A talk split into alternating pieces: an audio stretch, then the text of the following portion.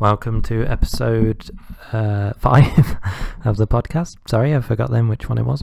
Um, yeah, and today's uh, for this week's recommendation, a nice little quick one, which is to it's more specific to the UK actually, but it's to um, take advantage of cashback bonus offers to maximize your cashback.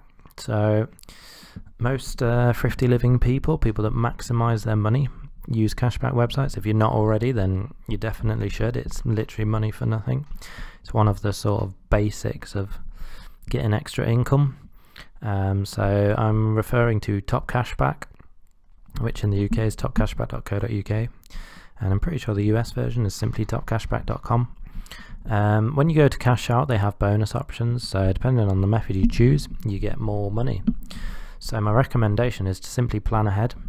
Um, if you log into your account, or if not, you create one and log in, um, you'll see the various options. And what you can do is there's all sorts of different retailers um, through, and this is specific to the UK.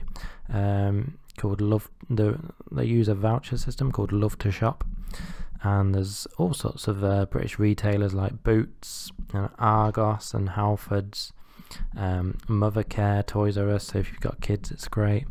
Um, Debenhams is one of them. And I think there's also Alton Towers. So if you want a day out, this is a good way to get a little bit of bonus money.